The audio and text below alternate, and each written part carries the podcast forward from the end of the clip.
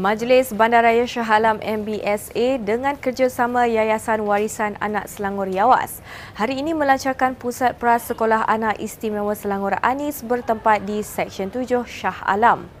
Datuk Menteri Besar Datuk Seri Amiruddin Syari berkata, Pusat Prasekolah Anis dengan yuran percuma ini merupakan yang pertama di Shah Alam bagi membantu anak-anak istimewa kelahiran Selangor bagi kategori kurang upaya pembelajaran seperti lewat perkembangan GDD, sindrom Down, sindrom kurang daya tumpuan dan hyperaktif ADHD dan autisme yang berumur 5 hingga 6 tahun. Katanya MBSA telah membelanjakan 1.9 juta ringgit bagi kerja pengubahsuaian tempat yang boleh menampung 80 murid, manakala Yawas mengeluarkan sekitar RM300,000 bagi membeli kelengkapan pembelajaran. Beliau berkata demikian selepas merasmikan Pusat Prasekolah Anis di Seksyen 7 Shah Alam pagi tadi.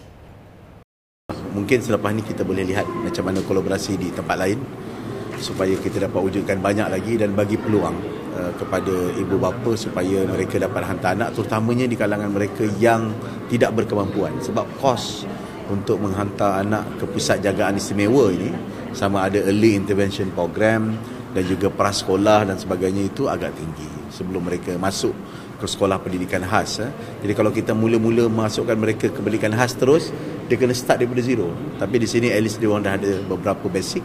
At least mereka dah boleh sama uh, berapa asas ketika kindergarten ataupun ketika uh, di peringkat uh, prasekolah ataupun preschool Jualan barangan asas murah menerusi jelajah ihsan rakyat diteruskan sehingga bulan Mac.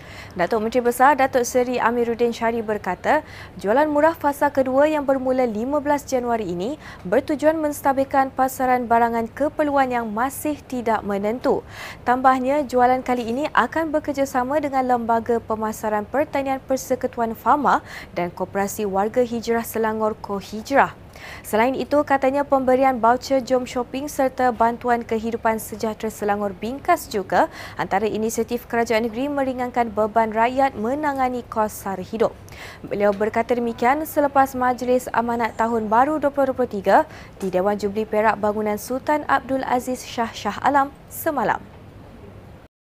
Jualan ihsan kita kita akan teruskan sampai bulan 3. Sebab saya tahu nak stabilkan bekalan itu mengambil masa kita pun tengok Menteri Pertanian pergi ke India dan beberapa buah negara.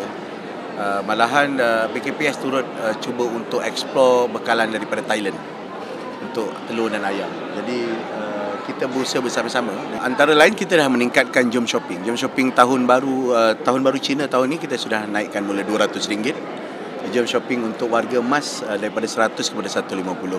Di samping itu kita juga nak lengkapkan bingkas. Uh, kita tak cukup lagi. Ada lagi 5,000 keluarga yang kita nak cari.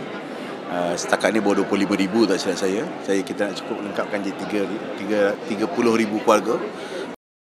Sebuah tapak pasar malam baru akan dibuka di Seksyen 8 Petaling Jaya pada Februari ini.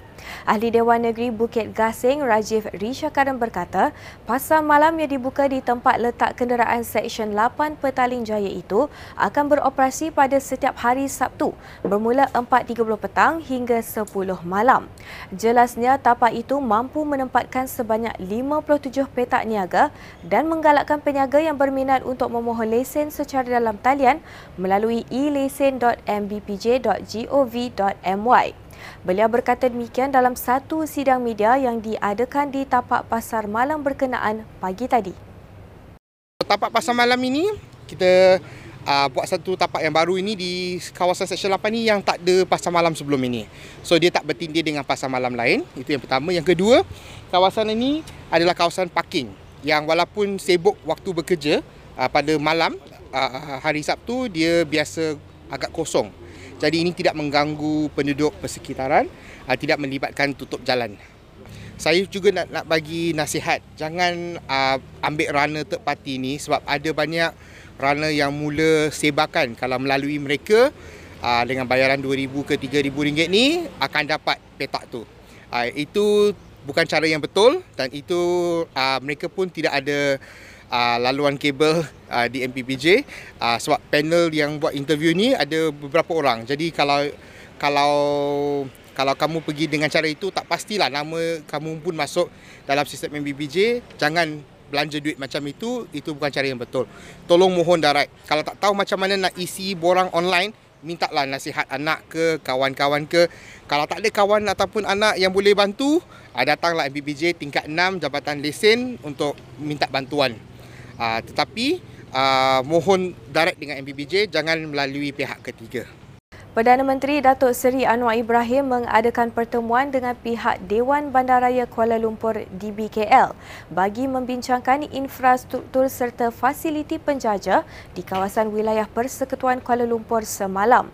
Pertemuan disertai oleh Datuk Bandar Kuala Lumpur, Datuk Seri Mahadi Cik Ngah dan Pengarah Eksekutif Pembangunan Sosio-Ekonomi di Kementerian Kewangan Putrajaya.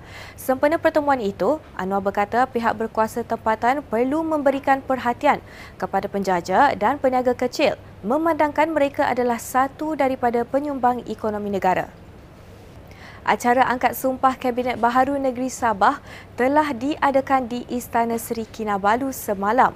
Antara yang dilantik di bawah pentadbiran Ketua Menterinya, Datuk Seri Haji Ji adalah Adun Tanjung Keramat, Syahelmi Yahya sebagai Timbalan Ketua Menteri Sabah, Adun Tambunan Jeffrey Kitingan selaku Timbalan Ketua Menteri 1 dan Adun Kundasang Dr. Joachim Gun Salam selaku Timbalan Ketua Menteri 2. Penubuhan Kabinet Baharu tersebut menyaksikan aduan Pakatan Harapan ditempatkan di barisan kerajaan manakala Bung Mokhtar dan beberapa ahli Kabinet ke blok pembangkang. Terdahulu, Perdana Menteri cuba mendamaikan Haji Ji dan Bung Mokhtar yang menyebabkan kemelut politik di negeri berkenaan dan mencadangkan penubuhan Kerajaan Perpaduan Negeri Sabah. Sekian semasa hari ini, terus layari platform digital kami dengan carian media Selangor dan Selangor TV.